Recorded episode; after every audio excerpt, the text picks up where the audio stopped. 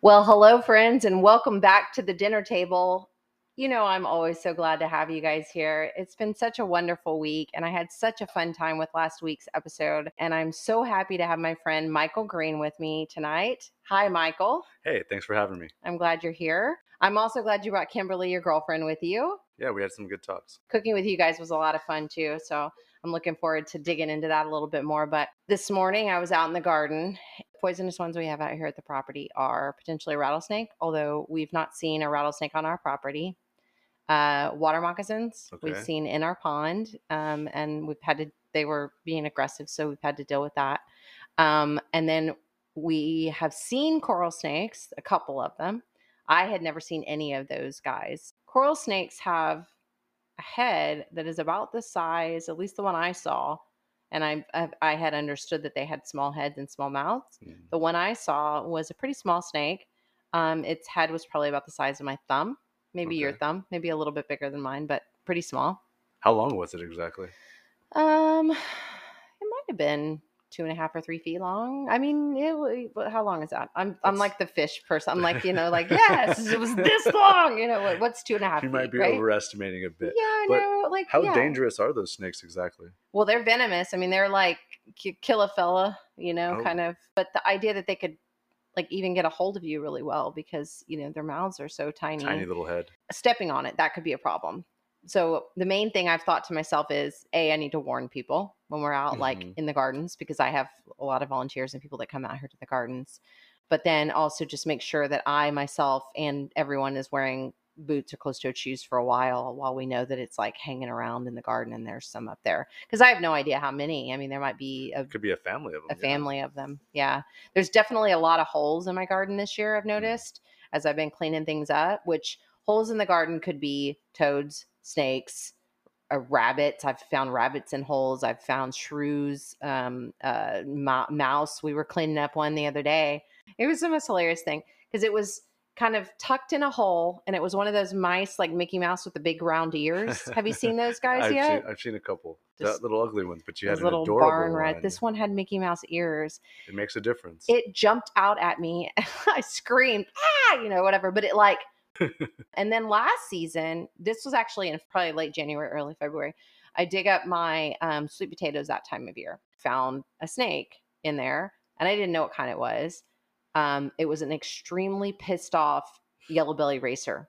oh, Yeah, it was, um, and they're not poisonous, but they're that I I'd never been struck at by a snake before, and this thing was mad that I woke it up in January. It was like, excuse me, but I was nice and warm, and I was perfectly happy in my little um, winter bed inside here. so it and- came at you a little bit. Oh, totally. I mean, it absolutely came. I mean, I disturbed it. I, I literally dug it up. I dug it Mhm. out of its hole. You know, I'm really, I'm really getting closer. I mean, I just don't kill things. You know, I, I mean, if I have a very, very specific issue, I will go after that one specific thing. Now I'm getting used to the fact that I know for a fact there are black widow spiders out there because I saw one of those the other day. Uh, recluse, I've seen Brown those. recluse, I've seen those here for sure. Uh, we also have some scorpions out here, and so we have a little bit of everything. It's like you know? Australia out here. Oh, it's Like, totally It's just yeah. everything's poisonous and Yeah. deadly. yeah, and stings. There's every plant has thorns on it. You know, yeah, especially in the summertime, man. It gets it gets rough out here in the summertime. yeah, I um, uh, that's been kind of one of the most interesting things I've found about wildlife friendly gardening. I mean, Mhm. I permaculture and regenerative is like the techniques that I use, but I I don't kill things. I Well, that's yeah. a big difference between the urban gardening and like country farming. Like you have all those outside pest pressures to deal with, and I really kind of don't nothing nothing larger than you know a caterpillar or a tomato hornworm. Really? Not I mean possums, but it's not a huge problem. We had the possum. Okay, so in town we had possums, and then we had all kinds of like um, rats and mice around that would eat things.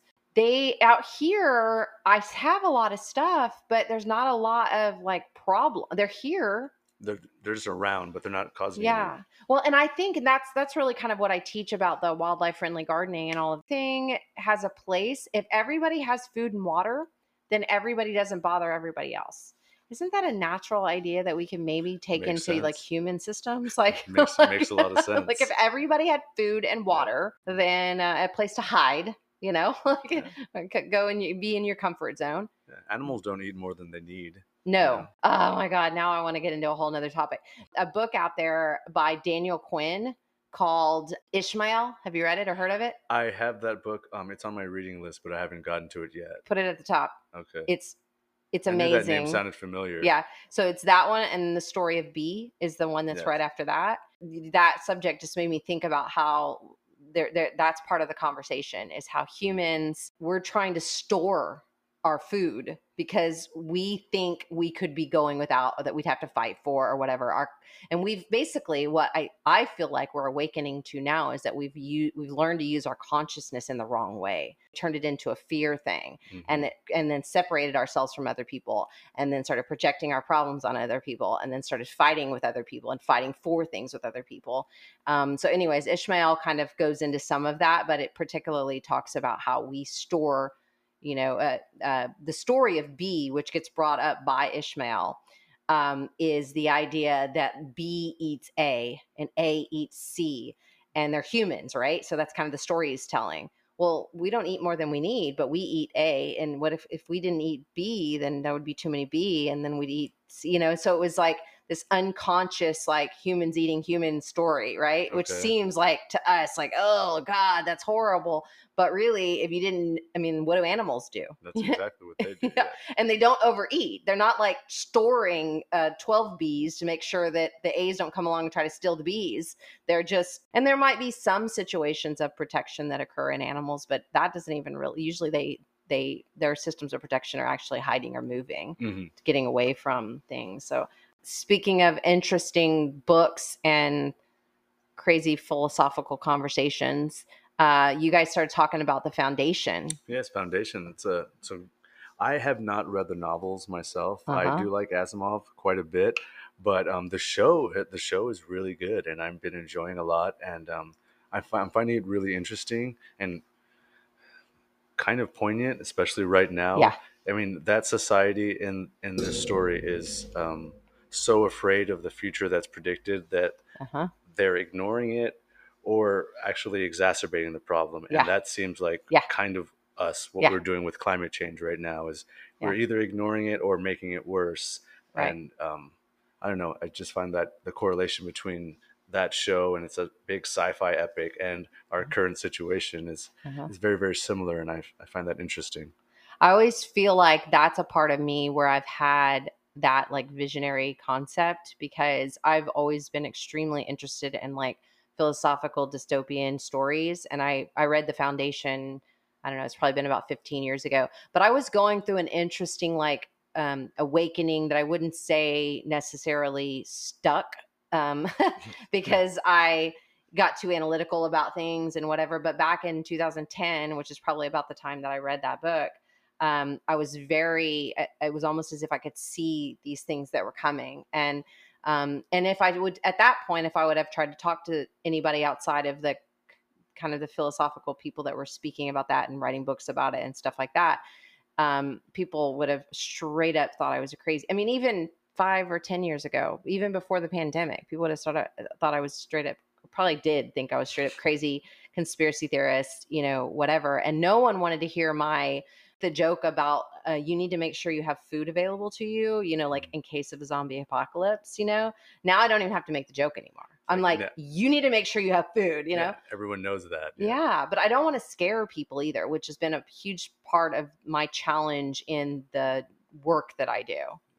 Well, I mean, it's not about inciting fear in people, but you have to let them know that, you know, there's possibilities of this and there's ways to help to like you don't have to be afraid of it. There's ways that you can make it so it's not really a problem. Just Right. know that there's that possibility and here's here's how you plan for that. You know, here's here's how we can help. Yeah. Well, I think that that is really, really where the direction of my faith and my purpose is leading me right now is just keep showing people what feels good to you, like what is happening that's good about what you're doing out here. And like today, I had somebody call me and ask me, um, they had they said they had met me and they were they they think they need me to come and do a consultation on their property. Do i come and do a consultation on their property? And so i basically spent a little bit of time telling them you know what i do because i think the most important thing i need to share with people in the beginning when i'm first having a conversation is like what's my philosophy about gardening because it's very different than what the old school traditional ways that we've been teaching people how to garden for such a long time and the way we've been doing agriculture. And the thing about it is, and I mentioned this to you guys when we were out there walking around, there's certain things like you you just can't even compare it to the way your granddaddy did it because the cost of gas was 75 cents a gallon back then or even cheaper. Um, even when it went up to a dollar 25 when I was, you know, uh, 19 or whatever, is still over three dollars now, over 350 a lot of times. You know, there's, a, there's a lot of factors. There are a lot of factors that are just different fundamentally from the way the previous generations were doing things. Yeah. And, I mean, I was I was taught gardening by my grandmother, and I don't Mhm. do it. There's very little similarity to the way that she does things and the way that I do things. yeah, Um, yeah, You know, she has nice, neat rows of things, and Right. everything's very Yeah. well kept and pretty. And mine, you know, it's a little bit messy. Yeah. It's a, it's a little messier. Yeah. You know, it's a little bit more natural looking. Yeah. Messier. It's not so organized, not so neat. I don't like a lot of straight lines so much. right, yeah, Um, I don't. It just looks weird to me for Yeah. plants to be in a straight line. Yeah, it is. is. I don't it like is, it. yeah, yeah. I like, you know, I like like a bunch. I like a little a bunches Uh-huh. of things. I think that looks nice. uh huh, Um, so there's just it's just a different. I mean, not only are we learning new methods, but also the environment's changed around us, and I mean everything has changed around us. So we have to adapt. Um, it's cold at different times of the year. Exactly. It's colder yeah, or, or hotter at different times of the year than we've ever experienced. yeah, These, the extremes are going wildly from one end to the other, and um, maybe our plants haven't gotten used to that, but we need to be aware of it and get them used to that. I think. yeah. Um, Yeah. and- Well, and align with, I always say align with nature, and aligning with nature gets it back to where I, am never going to be able to convince you, especially with the cost of gas and all that. I'm never going to be able to convince you after a couple of seasons of spending so much money on a garden that you're never going to, you might as well just go to the grocery store and buy it, even if you're buying organic or whatever. So it's not just that part of it, but it's also the part of it where you, where I say there's a mental, spiritual, and physical healing that occurs in the garden above and beyond all of that. And so to explain that to people so that we begin to understand what makes the return on investment, where how do we actually get something sustainable here? You know, and it can't just be we talk about sustainability. We have to actually create sustainability. And so for me, being able to say, okay, well, what I'm learning from the garden, and now I've been gardening and teaching. I've been gardening for 25 hard years, actually more than that, but gardening myself as an adult for 25 years.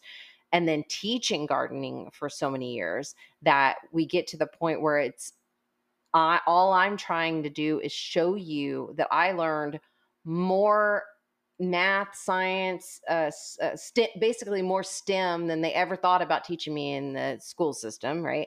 I've um, I've healed dealing with tra- the tra- some of the traumas I've dealt with in life. Just this long list of built an entire entrepreneurial business around this concept of growing, and that's not necessarily what I'm trying to encourage everybody else to do. But it's a way for me to get away from saying if you don't do this, you're going to be without. Like mhm. even when I see those memes now, I'm like, uh, well, if you don't if you don't grow your own food, you're going to starve to death. And I'm like, stop it with that. No, you don't want to That's show them what they won't have if they don't. Show them what they will have if they do. you know, exactly. And um, Yeah. I think that's a that's a difference. I appreciate that very much. Now is a really, really good time for people if they want to schedule a consultation with me. Contact me about that. And then we're also scheduling a lot of educational farm tours right now as the temperatures start to cool off and you're getting your stuff ready. Even if you plan to get hard gardening until the springtime, it's still a really, really good time. Now's the time to get everything ready. Somebody was talking to me the other day about wanting to plant their wildflowers and I was talking to them about how much preparation have you already done? Like I prepare a season ahead of time for a brand new garden. There's a time and that's the one thing. It's kind of like I I always talked about that with like there's an investment, ahead of time investment that I have to put into having really successful long-term gardens. This is not a done in a day project where you go in and you tractor up everything and then you plant 40 tomatoes that Oh. all die and you know like that's not what's happening anymore No, well, like it takes years to get a well-established garden bed. Yeah. like, it takes years and years of, of constantly adding, you know, Yeah. compost and mulching and doing all these things and trying not to disturb the soil so that you know all the microorganisms are happy and all that stuff. And Yeah. it's a process, and exactly you know, it's important for people though to realize that you do literally start at the ground up when we're gardening. So hmm like if you're going to put money into it put it into your soil. If that's if Yep. you're going to do inputs that's where it should be going always and continuously Yeah. and you'll never be done with it. I always say i'm a soil farmer and i also grow vegetables. Seriously. And i'm i'm very like thoughtful about i want to show people and i so that to me that's to kind of circle it back around and not scaring people right?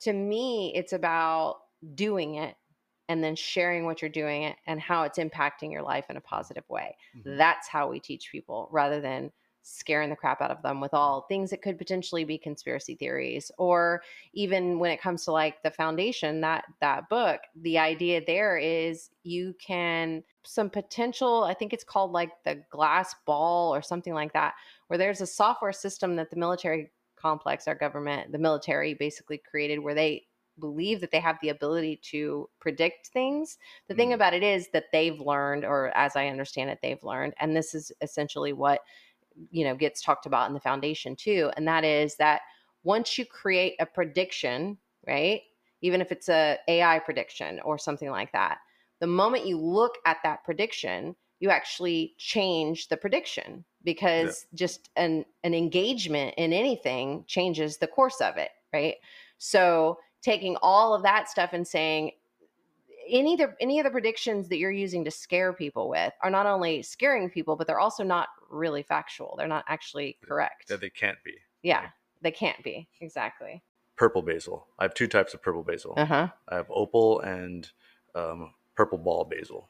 I think i have opal right now. Is opal a little bit like variegated like green and Yes. purple? Okay I, i'm pretty sure i have that one uh, quite a few of those uh, i don't think i have any cinnamon ones but i do feel like i tried to plant some of that one the cinnamon one is it's it's nice it's really interesting i don't Mhm. know like i haven't thought of any really good uses for it yet but Mhm. um it is an interesting it doesn't smell like cinnamon bark it smells more like like imperial candies like red hots it's a Uh-huh. it's a very it's an unusual scent it's really nice actually ice then- cream you can make ice cream with it that'd be fun oh that does sound actually nice or like a sorbet or yeah yeah yeah Okay. yeah yeah the lemon basil is is really noticeable that one you kind of always know if you brush against it it's like that's the lemon basil uh-huh I mean, it looks a little different for one, but it just smells like lemons. It smells very strongly of lemon. Yeah. It doesn't have that deep anise flavor, Yeah. or anise scent. It's more just citrus, bright citrus. Yeah.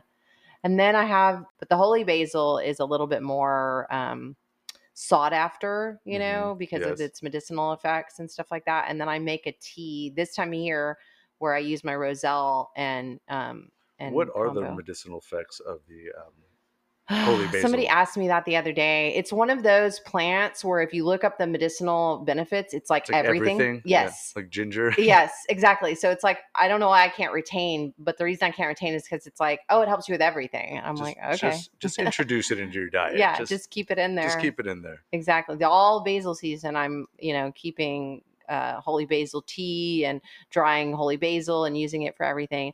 And then I had these big, huge. I think they were lettuce leaf basil this year. I think that might have been some of what we were using, but the like massive leaves, really nice stuff.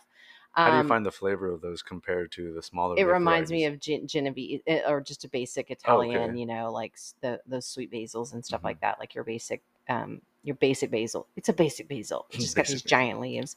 So of course that's what um went into the recipes that we made tonight. Mm. Um Yes, we use a lot of it. yeah, because I mean, and I try to, I mean, there's not a ton of things that I'm harvesting out of the garden right now this time of year, but I try to stick with whatever we're going to cook for the night hmm being something that I'm overloaded. But I don't remember the last time I've done that, but even then, even if I am looking at the recipe, half the time I'm probably going to deviate in some way. yeah, yeah, I'm probably going to do something different. completely different and play Just- with it. Yeah.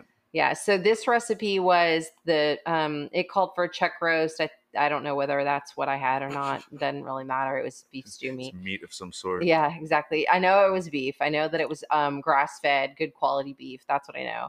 Um, olive oil, and then it said salt and pepper, uh, beef broth, and then diced tomatoes. So before you guys even got here, because it wanted it to cook for 60 minutes, I threw all of that stuff into my Dutch oven. Of course, I browned the meat first and then um, threw in the beef broth and the tomatoes. And it called for an Italian herb blend seasoning, but you guys know that I make all these different salts, and a lot of them have a basil and oregano and all this good stuff in them. I'm really interested in those salts, by the way. I'd like I've got I make a pizza salt that always has um, basil, oregano, some hot pepper in it. It's either some habanero or cayenne or whatever, and then I usually put some garlic in it as well. So it's basically like what I would put on top of my vegetarian pizza or whatever to sprinkle on top of that. I'm gonna want to know about your process for making these salts because I've I've I've been wanting to infuse my own salt as well, just Perfect. for not for cooking, but more for my bar bar purposes. Yeah.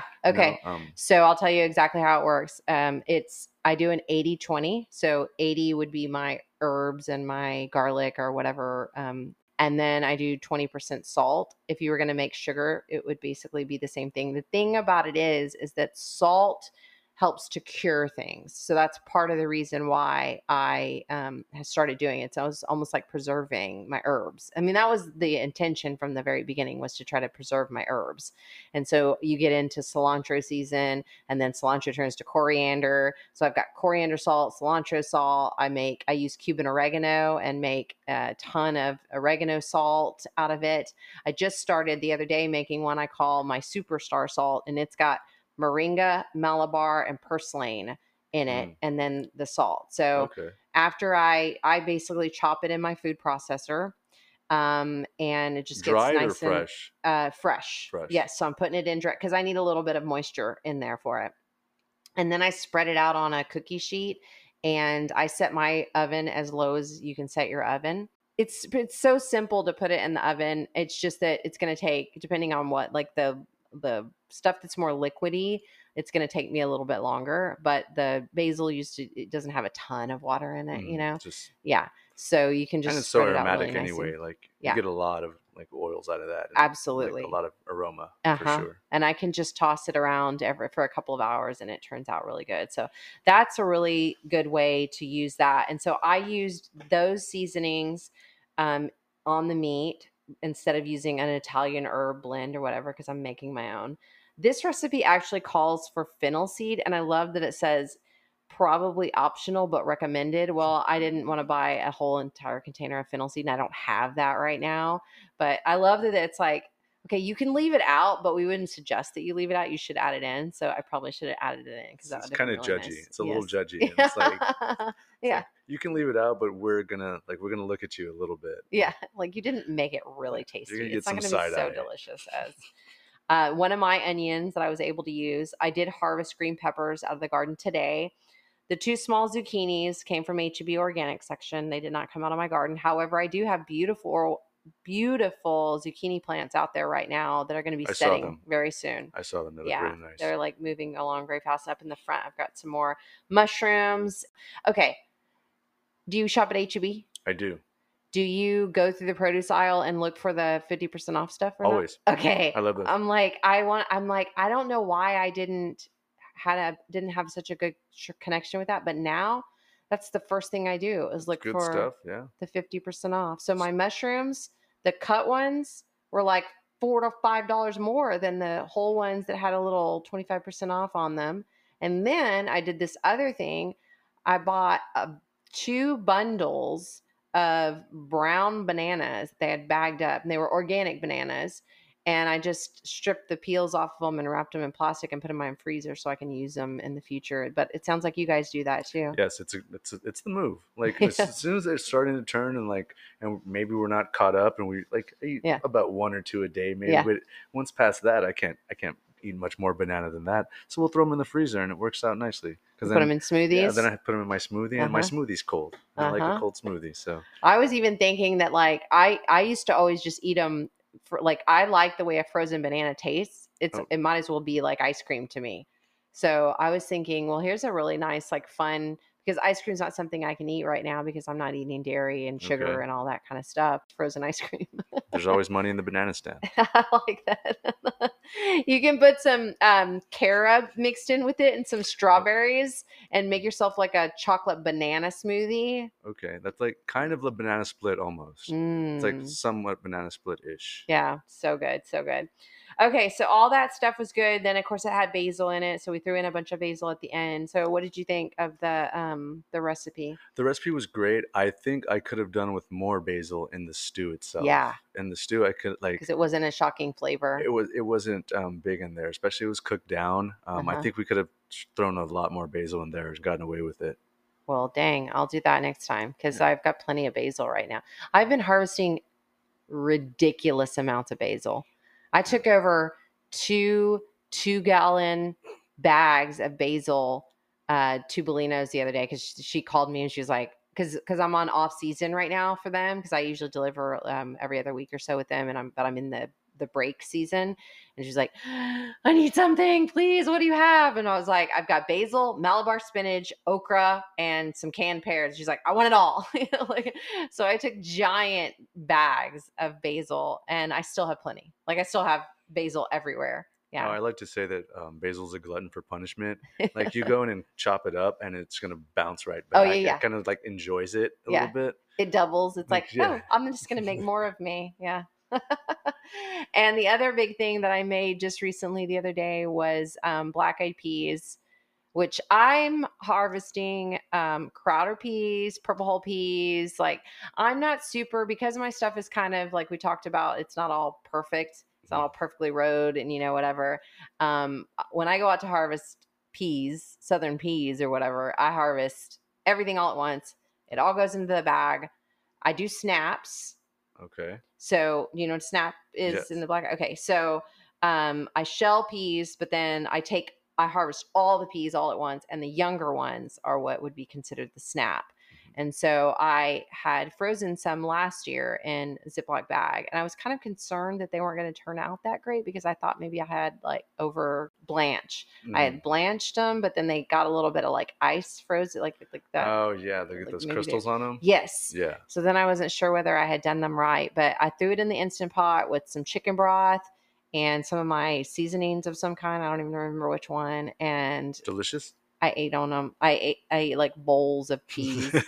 when I was in college, uh, that was one of the things that I like lived on was that I would go and get cans of peas and just like pour it in a pot and just Black eyed peas or just peas? black eyed peas, Okay. black eyed peas. Okay. I mean, I eat. I actually eat regular peas too. The little, the ones with the little onions and the little mushrooms in them. Those are my favorite. Okay. That's my favorite variety. But I haven't really. I don't eat canned foods anymore, and we can't really grow. I mean, we can grow uh, sugar snap peas around here, but it's such a yes. small window, Yeah. and I eat those all raw and I eat them. fresh. I eat them like raw in Out the of the garden. garden. Yeah, right. exactly. That's So usually my breakfast. That's usually my breakfast. They don't make it inside. I don't Yeah. think any of them ever made it inside. It's just right there. That's what I do too. And so, um, but yeah, no, I love love black eyed peas. That's that's somebody asked me the day, other day. Okay, so what's your favorite vegetable? And I was like, well, I don't know if you would even consider it a vegetable, um, but black eyed peas is my favorite. Southern peas are my favorite. That's a big question. I don't Yeah. know. I mean, That I, is to me too. I'm I like, love beans. I love beans. I Yeah. mean, I grew up Uh-huh. on beans, but I don't know if I'd say that's my favorite. yeah. But I don't know. I don't know what is my favorite. Cu- I love cucumbers. You love squash. I love squash. I learned to love squash better when I started growing it. But because I think you can cook it so many different ways. Like, well, for one to it. thing, a lot of people, uh, my age for sure, probably yours as well, that they, the way that things got cooked, you know, is just like we never really tasted vegetables. Oh yeah. Like, No, and everything was canned and it was Mhm. all cooked, like steamed with like butter all Yeah. over it. They were and always trying to hide the flavor of the vegetable. Yeah. Like make it into some unrecognizable mush that Yeah. goes with your meat. Yeah, Yeah. yeah, And so I was not a fan of squash when I was younger. And now I eat squash like, well, I mean, 8,000 ways. Have you made, um, do you have a dehydrator? I do. Have you made zucchini chips yet? No, I made zucchini cake.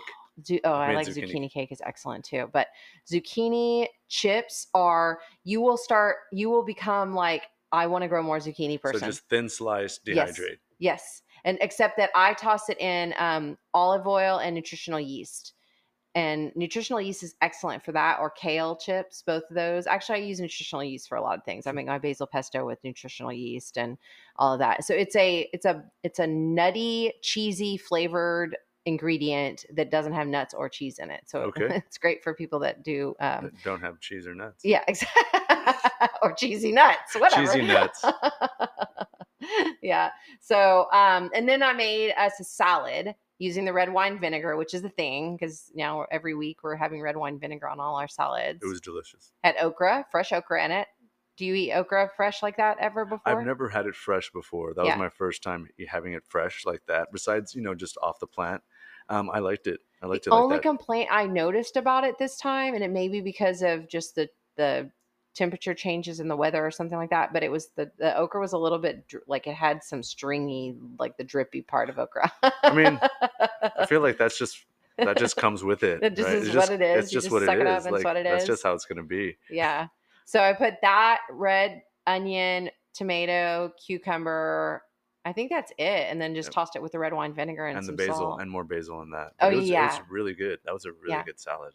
and then I added my purple salt to the top of it, Mm. which is I use the Malabar spinach seeds, which you can dye things with Malabar spinach. They've dyed seed. my fingers a bunch of times. Yeah, yeah.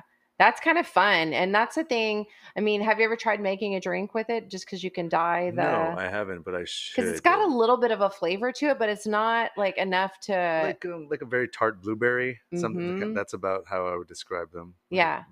Yeah.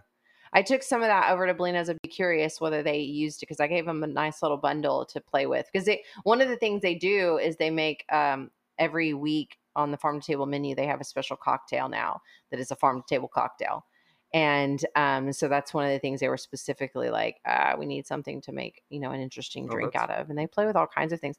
Phoebe was telling me the other day that they um, used eggplant to make a drink the other day, and I was Oh, like, wow. "What?" I was like, "I need to go back and find out what the heck they did with an eggplant." like, I'd be curious to know I myself. right? Yeah.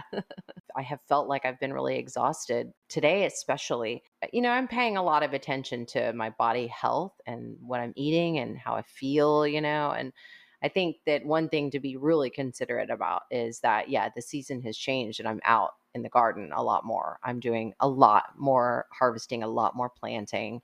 So, like in the heat of the summer, I mean, you can hardly even spend that many hours outside. Oh, you can't. You just Yeah. can't. You have to take like I was taking constant breaks and then still Yeah. later in the night just exhausted from earlier in the day. Right. It was a it was very it was odd for me. I, I had to get used to that that feeling of just if I went out and worked in the morning, I would be tired later at night, and I'm not, I'm not really used to that. It kind Yeah. of sounds like it makes sense, but I wasn't used to that. Yeah. You know, I thought I'd walk it off, and Yeah. but these summers have been very rough lately. Yeah, it was really hot this summer. We had such a pleasant spring, and then June got here, Yeah. and oh my god, it Now, was it came in like a hammer. yeah, it Yeah. did, it did. And so I would find that like if I could get an hour and a half of work in the morning, and then maybe try to get another hour and a half, you know, in the afternoon, like late. And we're talking about, you know, and then if you think about like now trying the daylight hours is always Oh, kind of a thing. So it's like now I'm up still wide awake at nine o'clock at night working Mhm. outside. And now I'm trying to get myself to like,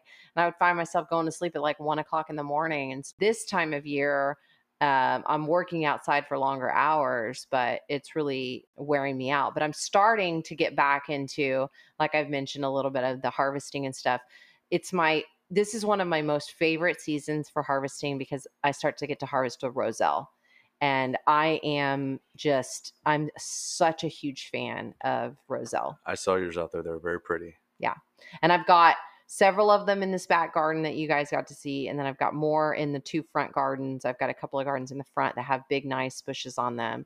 I was really very adamant about trying and I started seeds this year. So all of those are from seed. I had three different varieties this year. I had the um the cranberry hibiscus which has got a really pretty like maroon colored leaf real nice tart flavored leaf too so the leaf as well as the flower is really I tasty didn't know that. Yeah and you can eat anything of the roselle plant you can eat that. even the other one you could use in your salad maroon colored hibiscus cranberry hibiscus leaves are really fa- flavorful spring this year and like put them in the ground as early as I could get them in the ground. I think they were already in the ground. Did you by start them March. indoors? I started them indoors. I did an, I did a pretty decent job getting them started with seeds, and I actually saved a lot of seeds from my St. Nevison kits last year. Oh, So I, I a lot of what I replanted this year was my own seeds, and I was really that was even better. It's a really than- good way to save money, honestly. Like, That's- really, really good way to save money. Yeah, well, it's a huge that's a huge deal all across my garden where things come up on their own and they have their own seasons. Like my um celosia, I don't even I have this beautiful hot pink spire celosia. It's got maroon leaves on it, which all of that's edible by the way, in addition to the fact that it makes beautiful floral arrangements and things like that. But it has its own season and it comes up on its own every year at certain times. The holy basil will start coming up on its own. Well, a lot of the basil will come up on its own, but Mhm. particularly the holy basil is really good for that. Um, I see a lot of that, and that's a part of you know letting things seed out. I wanted to ask about the roselle. What um what uses could people get for those? Ah, what could they find for those? It's it's super easy to make a tea out of or a juice out of. Some people call it a juice or whatever. But you you've got the flower that looks like the okra flower, you know, real pretty little flower. That flower fits inside of what's called a calyx, and it's kind of this. Um, I don't know if you would call it like uh, what what's the texture of that? Like almost like a. It kind of has a plasticky feel to It It does. It's kind of a waxy texture. Yeah, waxy, right? Okay, so that's the part that you're actually going to use. It's called a calyx. You break that off and then you pop the seed part out of the center of it. And then what's left of that is these little like waxy leaves, basically. That, i it, just like you would boil black tea, basically just throw it in the water, boil it, let it steep, and then strain out the material that's left and then you've got the juice or the tea left in the in the pan. That's the thing i start using it for immediately as i mean and it's very very people are very happy to have it. Number one because a lot more people are learning about on the market it's called hibiscus tea. Yeah. Yeah so the red tea it's really good for your heart it's really enlivening you know so i use it for that um, i make a really nice pretty christmas blend dried tea that i sell and that people really like that the other Like thing that, Jamaica, the like like Mexican Jamaica. yeah i mean it's, It's the yeah same, same basically essentially the same except that's hibiscus flowers, but the flavor is very similar between hibiscus flower Yeah. and the roselles, right? Yeah, exactly and um well and they're the same plant family so Mhm. i mean really they're not they're they're they're very similar Just kind of bred in two different directions. yep exactly um and so then the other good really awesome thing you can do with them in your kitchen is um make a jelly out of them the jelly tastes very much like cranberry sauce. So to me, it's like we should be using that down here in our region or island regions or southern regions instead of using cranberry because we can't grow Because we can't grow down that, here. it doesn't make any sense. Right. Plus, it's got natural pectin in it. Mm. And in that little seed pod in the center, that you basically can make um, roselle jam out of like water, roselle, And sugar. yeah, and that's it. yeah. And so we made a lot of that last season. Um, so that's the other big thing to make with it. Of course, you can make if you make that juice with it, you can make all kinds of drinks with roselle. And uh, I saw some people making some really pretty, like using it for cake. And so, I mean, I think if you take it and make it into like strain it out and make it into that juice, you could just do anything with it you wanted to. You can use it as like a flavored dye if some, if you want to, Uh-huh. like for cakes and things like that. Also, Yeah. it. So I'm harvesting that. I'm harvesting some of the bell peppers, like I said, for dinner tonight. Um, ridiculous amounts of basil, uh, a little bit of the black eyed peas, although they're starting. And then I'm planting tomatoes, peppers, squash. But I'm kind of getting into the window where now I'm like, if it's more than 60 days, I'm like, oh, I got to get it in the ground today. you know, because if you think that out, it's like, when is our first frost date? Well, generally we try to consider that we're going to start having frost in December. December 23rd was actually a really good date because then I could start my broccoli all over again like right away and then the and then it didn't freeze again. So it's like what I love is having one good hard freeze, but I want it to come in like mid-January.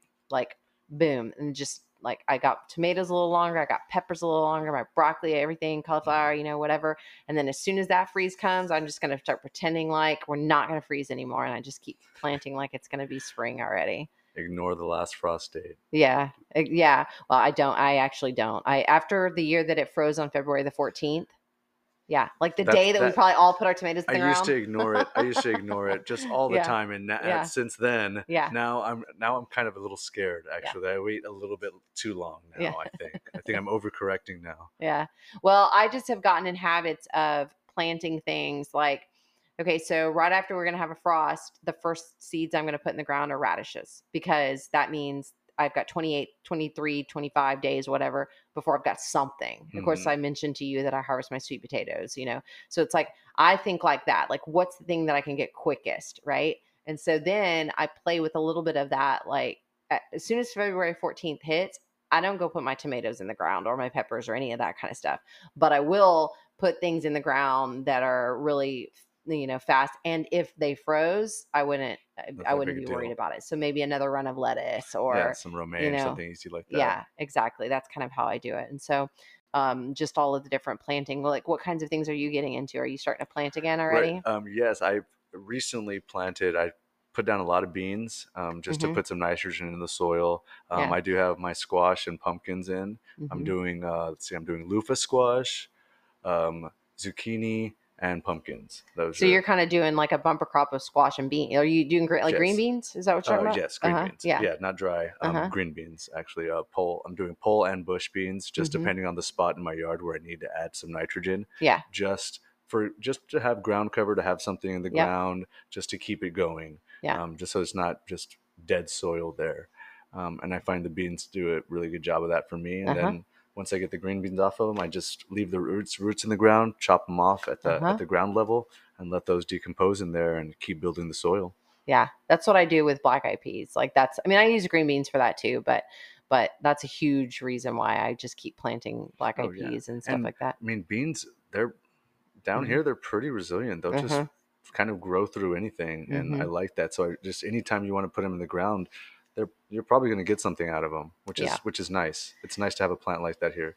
That and peppers, of course. Peppers are Man, I had some good peppers this summer. they- they- really, I did. they survive through that. They thrive in that. It's crazy. Yeah, I uh, had the most beautiful Tabasco peppers this year. Mhm. Um, cayenne peppers. I've never, I've never had as good of hot peppers as I had this last year. So they must have really liked that. Um, hot, hot, hot. But they were like red.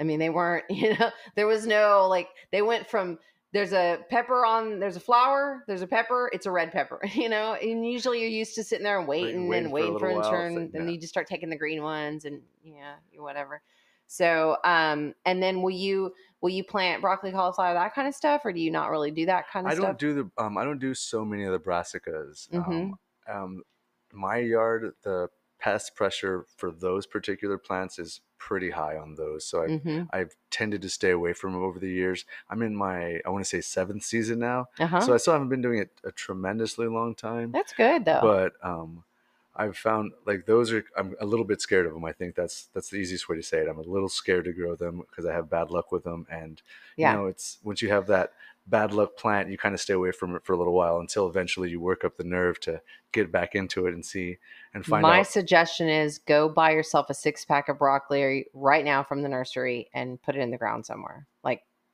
now right Now. now today and just see what happens take take Aislynn's word for it and just pick a spot especially somewhere where your beans have been where they got a lot of nitrogen in the soil Mhm. and give them a try because if you can get them harvested before the first freeze at this point then you'll be fine in addition to that you're not going to have as much of an issue with um, some of the pest pressures the caterpillars are always a problem they come in and uh, i was going to tell you that i don't know how much sunlight you have in your backyard but one of the things i ran into that was an issue with roselle in town was I didn't have quite enough sun all year long, or like in Oh. the time that those plants are like a lot of sun. I have too much sun. Okay, They have so too much good. sun. It's a Well, and an you open can- field basically. You would probably be able to grow it like a perennial, like edible landscape type of thing, um, because That's you're a kind little of what I'm warmer. going for in my in my Yeah. my my area. It's basically um, most everything is edible. Uh huh. Um, I have pollinators and then s- a couple of things just for pretty, Uh-huh. but almost everything is just edible. That's what I go for, and I want it to be, I want it to be you know attractive and Mhm. also edible. Like Yeah. I want to be able to just walk through my enchanted forest and Uh-huh. I'll eat everything that I want to off of it. you grow uh, Turk's cap. I don't have Turk's cap. No, but I got my definitely Turk's get cap that from you. That's where. Like, Yeah. Yeah, you should definitely get one of those. And then before too long, it'll seed itself in a couple other places. Mm. It's not like an inv- invasive seeder, but it will reseed itself. So you'll have other plants afterwards. Um, but that is a really good, it's in the same family as the roselle and the cotton and the okra and the hibiscus and all those things that we grow really well. And it's a really pretty um, edible landscape, perennial edible landscape. It will freeze back um, if it's a hard freeze season. But in town where you guys are, uh, you probably wouldn't like have a major issue with it. I mean, that February 14th freeze killed everything. Well, it didn't kill everything, but it like knocked everything back. And that was Yeah, yes. It yeah. took everything at least down to the ground. Yeah. Um, I've had good luck recently with um, a Cuban pea flower. That's it's peren- Yeah. super perennial. It has these gorgeous like silvery dark green leaves Uh-huh. and um, a really really pretty and profuse blue flower that Uh-huh. pops up constantly. I've it's been flowering now for I want to say five months straight. It's That's been awesome. flowering. It hasn't stopped since it started. Where has did you get stopped. that from? Did you plant a seed or? No, I got that. I bought the plant um, from Turner's. I bought the plant Okay. from Turner's, and now it's a big bushy vine. I trim it back all the time, and it's always got flowers on it. And those flowers keep for a night. Like they, you refrigerate them, they keep for a nice few days. Um, and you don't see a lot of flowers that keep their like keep their looks for that long. Okay, so are you using edible. those to make drinks Yeah, out of edible. color? They're edible. Yeah. Um, you can also like dry them and then pout and then turn it into the blue powder that you can Uh-huh. use for a natural dye or just to color your drinks. Um, butterfly pea flower is what they use to color the um, 1908 Empress gin, that Uh-huh. purple gin that everyone's a big fan of right now that turns pink. Nice. Um, so yeah, I've been I've I've had a lot of luck with that one and I really like it. And I've seen it die down to the ground and and come back also. Okay, I need one of those plants. I think you do. Yeah, I, think haven't had do. that yet. But okay, so while we're on the subject, five years of the best bartender in the Coastal Bend. Is it five or is it more than five?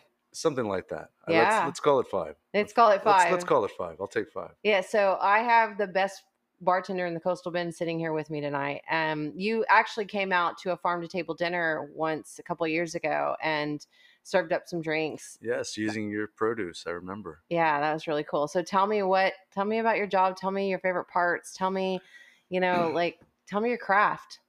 So, um, craft is the right word, I would say, Yeah. because um, I mean, it's it's work. It is um, it is work, but um, the way I think of a craft is there's also a lot of artistry that goes into it, and I Mhm. feel like I could say that about about you know bartending or mixology. You know, you have to learn the technical aspects. You have to know your techniques and what things go together and, and what proportions. But then also on top of that, you have to be creative and think Mhm. outside the box and like not only what flavors do you want to put together, but how are you going to introduce them in the cocktail? Because there's not a whole lot of ways. It's not like cooking where it's there's all these different types of meals. Like at the Mhm. end, this still has to be liquid. I'm like I can't make a solid a drink. I can't.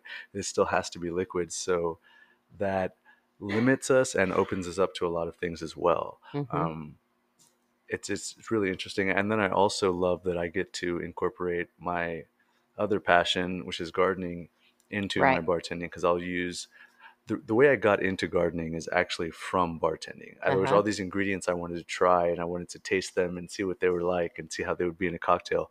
They just weren't available to me here in Corpus, so I decided I would just grow them myself. Yeah. and um, that started my journey.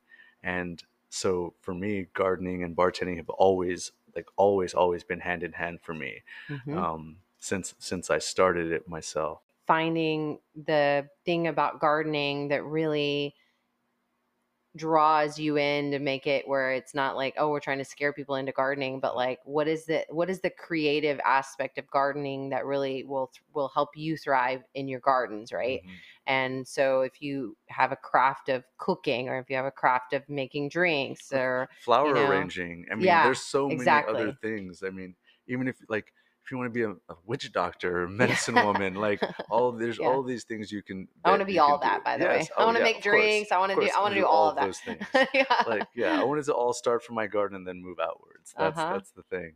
Um, yeah, and I I just I think that's an important part of the craft is always learning and then always. So it's really interesting the way you're seeing this craft being merged with so many other crafts. You know, the way we've always seen things happen that way, Mhm. and um, I'm interested to see the way it moves forward. Like the way, especially here in Corpus, I think Yeah. we have an opportunity to create our own culture, our Uh-huh. own cocktail culture, our own bartending culture, our own gardening culture. Really, it's Uh-huh. a very, it's a, it's a singular climate. Uh-huh. You know, where it's it's dry, but we're also on the coast. It's salty, but we also have fresh water. uh-huh. Um, it's a it's a very unusual environment. So it's a great place to live, in my opinion. Oh, if I we could just it. get a li- if we could just get right past that lack mindset, that, that's my yes. like, and I'm working on it. I'm like, Mhm. what are y'all talking about? We got everything. Everything's great Yeah. here. Like, we have conversations on this podcast all the time about how great it is. there's here. there's things that we can teach people. Not I mean about gardening, but then also just about um, like local foodstuffs, the things Yeah. that grow here that people have been eating here for centuries or for thousands of years. You know, persimmon and like all the different things that grow in the area. And I think that's an interesting thing that we could all stand to learn a lot more about. I Yeah. think. That's how you and I became friends across the bar or whatever. And apparently, I have uh, I have a lot of bartender friends. I have a lot of chef friends. What it shows you is that I love food and I love talking to people. But it is kind of funny that I'm like, um, I know like every bartender in town, all the good ones anyway. Let's put it that way. The all the ones, ones you want to know. What's Michael Green's drink that you know a lot of people ask for? that a lot of people ask for. Okay, so um, one of the drinks that, especially when it's in season, basil season right now, Uh-huh. basil's great right now. One of the things that people ask for a lot is they want something really refreshing. It's summertime. Uh huh. My go-to for that is a gin basil smash. uh-huh. It's just it's a very simple, easy cocktail. You pick a nice gin and some lemon juice, a little bit of sugar and basil, and you shake the hell out of it and Uh-huh. strain it over ice. And you don't have to add a lot of other things to it. It doesn't need a lot of water to stretch it out or um, or extra like topo chico or anything to make it more refreshing. The herbaceousness Uh-huh. does that for you. So you still get this nice kind of stiff drink that's very well balanced and super herbaceous and refreshing. So that's Nice. one I've been making a lot this summer. Yeah, yeah. That's one. Also, um, during the season, it's in the summertime when watermelon is in season and delicious, um, I make a drink called the Lydia, which is named after my mother, and that's a watermelon and basil martini. Uh huh. And that those flavors go wonderfully together, and that drink just it's an amazing drink, and ev- people wait till wait Yeah. for the summer just so they can get that drink. Yeah, that's that's got to be a one a favorite of mine, like watermelon anything, but watermelon basil, I love that. Any other drinks you want to tell our friends about, especially during basil season as we finish out the basil? Or I guess we've got a few more months, maybe. I mean, maybe. what I like the rest of the mixologists out there when we're trying to come up with new drinks or new flavor combinations. When you're coming up, think about the things that ripen together at the same time. uh The things that grow together, the things that ripen together, they're almost certainly going to go well together. Right. I mean, so try that. Like, Yeah. you know, you know these two things ripen at the same time. Mix them together. You know, summertime basil and watermelon. Mix them together. See what happens. Cucumber and basil.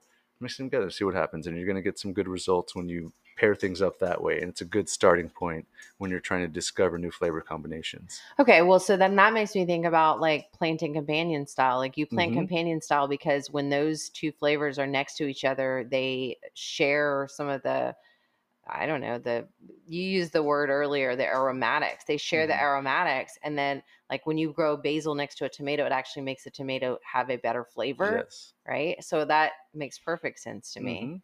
I mean, all Okay. this, it's just um, finding the connections between these things Mhm. and exploiting those connections. Yeah. It sounds it sounds like a bad a bad word, but I don't mean it that way. I mean no, like it's good. just using using those connections to your best benefit to like highlighting their best abilities. Okay, so what about a good mocktail? Like that's one of the things I run into, and I would really like to more often be able to just say, "Hey, I just want a mocktail," you know. Okay, gotcha. so one thing I would say is um, I don't like to use the word mocktails anymore. Okay, Well, because I mean, inherently it sounds a little bit bad. It's like Mhm. mocking. yeah, yeah, and we're not doing that. We're still. Um, there's no reason why zero proof cocktails shouldn't be as zero proof cocktails. Zero that's what proof. we're calling them, right? why Okay, it shouldn't be as heightened and elevated as anything with the spirit in it. It's still you're still Uh-huh. combining flavors in a way that's palatable and and nice, and you still want layered com- and complexity. So there's no reason why it should you should frown upon that.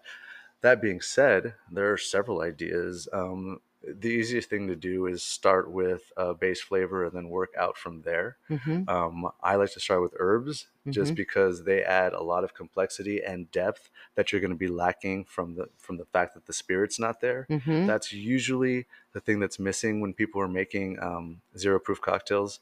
When they come out flat, it's because there's no body. Uh-huh. So you always have you're always working to add make sure that your zero proof cocktail has body because you don't have a spirit to rely on to add that for you. okay. So I find that herbs offer me a really nice backbone for Mhm. that, and um, also some bittering agents are nice as well. I've heard that the the bitter like uh, like I actually was listening to some show the other day and I loved I just love it when some stuff starts to get mainstream and then you just get like more delicious and beautiful things because Mhm. so he just walked up to the bartender and said uh you know bitters and soda or whatever and I was like oh he's basically explaining that he's not drinking Mm. but he's ordering from the bar and I'm like that's the world I want to live in without any question about it. Like, I can go out with my group of friends and I can easily order, and- now I can say a zero proof cock. What do you call it? A, zero proof cocktail. a zero proof cocktail. I'd like to see those on on more menus, Yes. honestly, because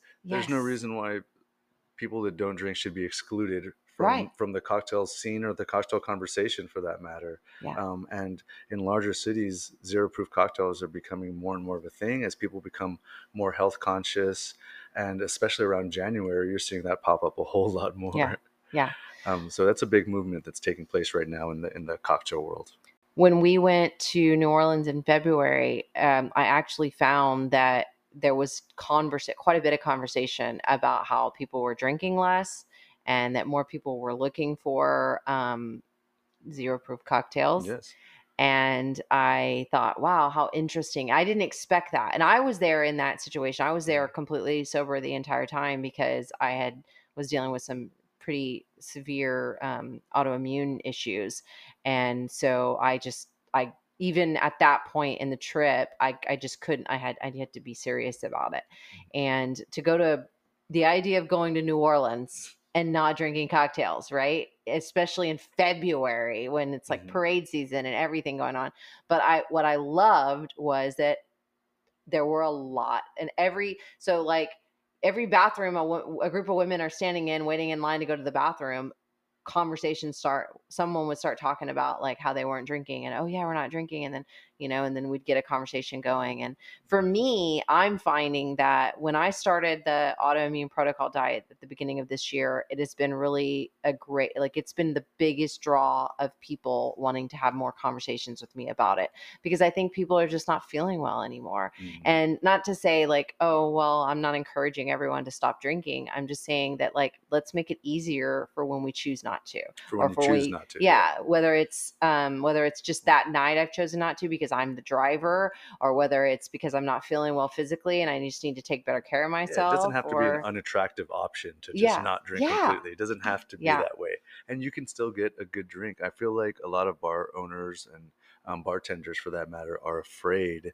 They're afraid of the zero proof cocktail. They're afraid that they'll become obsolete or something. Well, it's Uh-huh. we still have to make these things, right and these people are still going out and Yeah. seeking these things. That means there's still money to be made. Yeah. That's a viable market share that if it's not catered to by us, then someone else is going to do it. Yep. Um, it's in our best interest to offer these things for people. Also, why wouldn't we want more designated drivers in our bar? right Like, I, Exactly. I definitely want more sober people to be able to take the rest of these drunk people home. Yeah, exactly that's what i want that's what i want as well where do you make all these lovely craft cocktails at So I work at the Post at Lamar Park. hmm It's gonna be in Lamar Parking Shopping Center in uh, Corpus Christi, Texas. I like to go there. I enjoy it. Um, but mostly I go there because I you're there. like that's that's my favorite bar to go to because you're there. You do like to chat. like corny. I'm like, um, no, I'm sorry. I need some Michael Green time right now. yeah, come on down here. Let's talk about gardening or whatever. Yeah, it's kind of fun. No, So if you're willing to wait in line, there's always there's always I'm always available. I know after you kept winning, um, because I don't know, like I don't know if I met you like right maybe the first year you won or something like that. I don't think so. I think when when we met, I hadn't won yet. I Well, it's hadn't- I okay, hadn't so- started winning yet. Exactly. So now I'm like, now I'm, now I'm like, now I have to compete for time with f- the best bartender in the whole Corpus Christi. That's won like the whole coastal bend. I mean, come on, you might as well be like famous or something. Like you could be the just locally, president. just locally, just locally. Big fish in a small pond. Yeah, I like it. I'm a fan.